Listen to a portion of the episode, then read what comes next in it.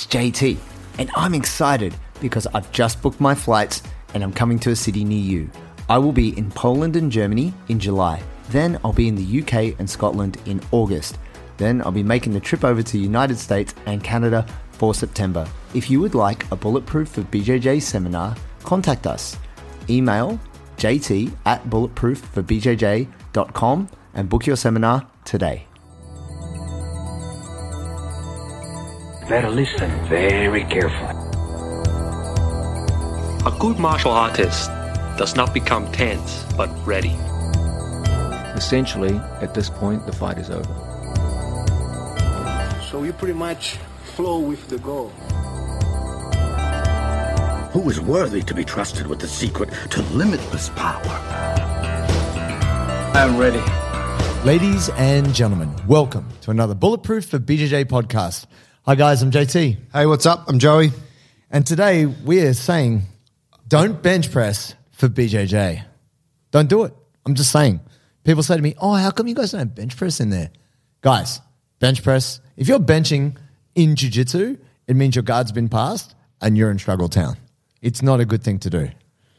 Well, let's yeah, let's qualify it. Um, I mean, it's good to have that strength, isn't it? To, you know, someone's on top, whatever. Like push them off frame, like the, you know that that form of strength is handy. But there's ways to develop it, right? Yeah, and I think more so we're going to be talking about what the downsides of bench pressing are versus other forms of building a similar strength. Similar. Yeah. And look, if we think about bench press, I mean, bench press has been popularized over time. It's just, it got popular and then over time it got incorporated into powerlifting. And if you look at the history of the sport, those guys, as strong as they are, end up with wrecked shoulders. And we're, spe- we're speaking specifically about barbell bench pressing because even if you were to do it with dumbbells, that's a much healthier movement. Is that still called a bench press when it's with dumbbells, or is that like a chest press or a dumbbell uh, press? I, I think depending on who's classifying it, you could still look at it as doing It's a That's how dumb- fucking green I am with benchies. Nah, but you can do I did yeah, them like once. a dumbbell bench press. I think hand position too. You can look at that. Yeah. There's obviously more bars now. Like you can get like a, a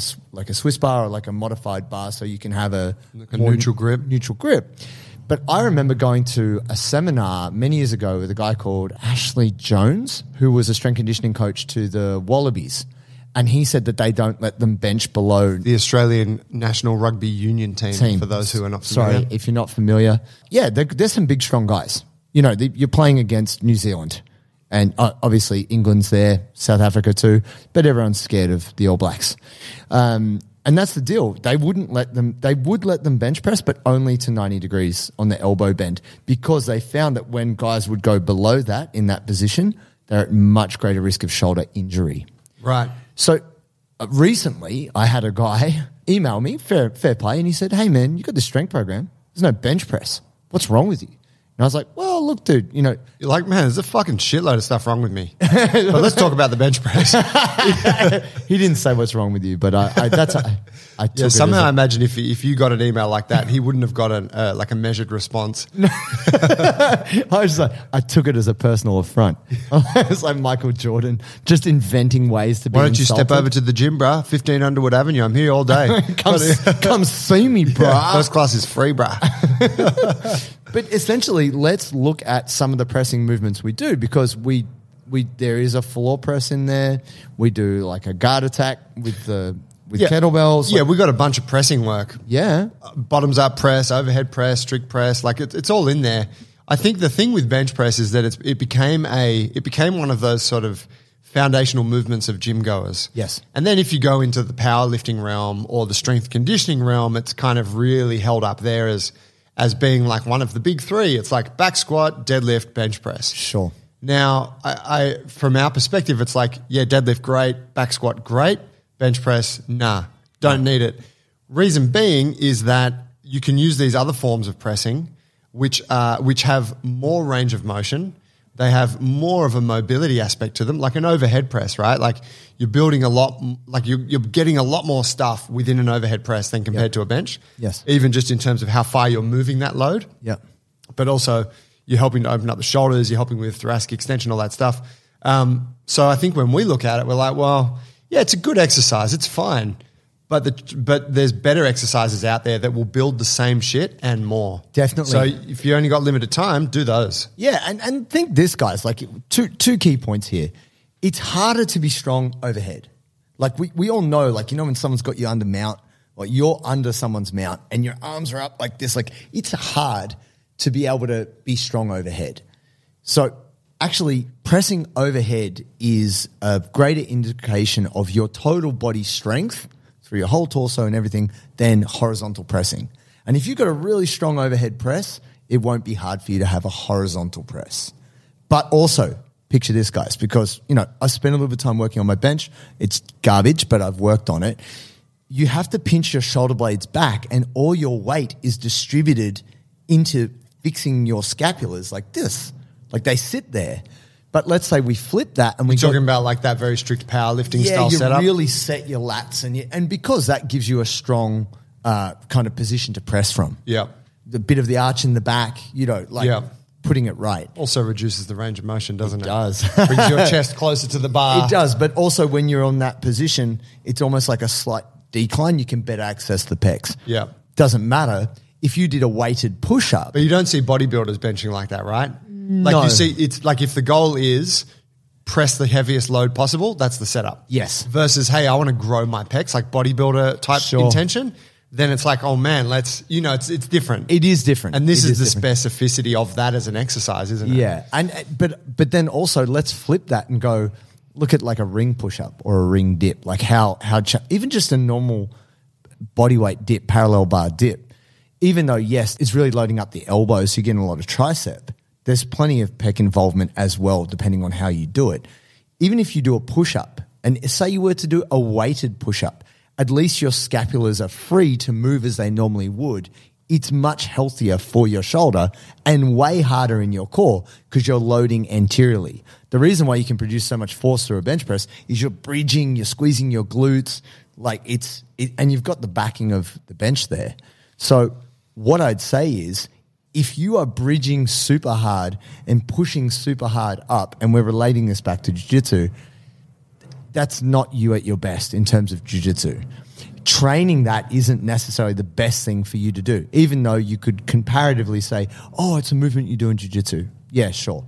Ultimately, there is better ways to train your triceps, your chest, your shoulders to get strong, which is actually safer for your shoulders and actually more bang for your buck. there's a kind of a simple comparison there is the like the thing with the bench press and I find this myself the the the few times that I the, you know the rare occasion when I do it uh, which is always a bit of fun. You go to some gym whatever like hey we're benching. Great let's Sure. go.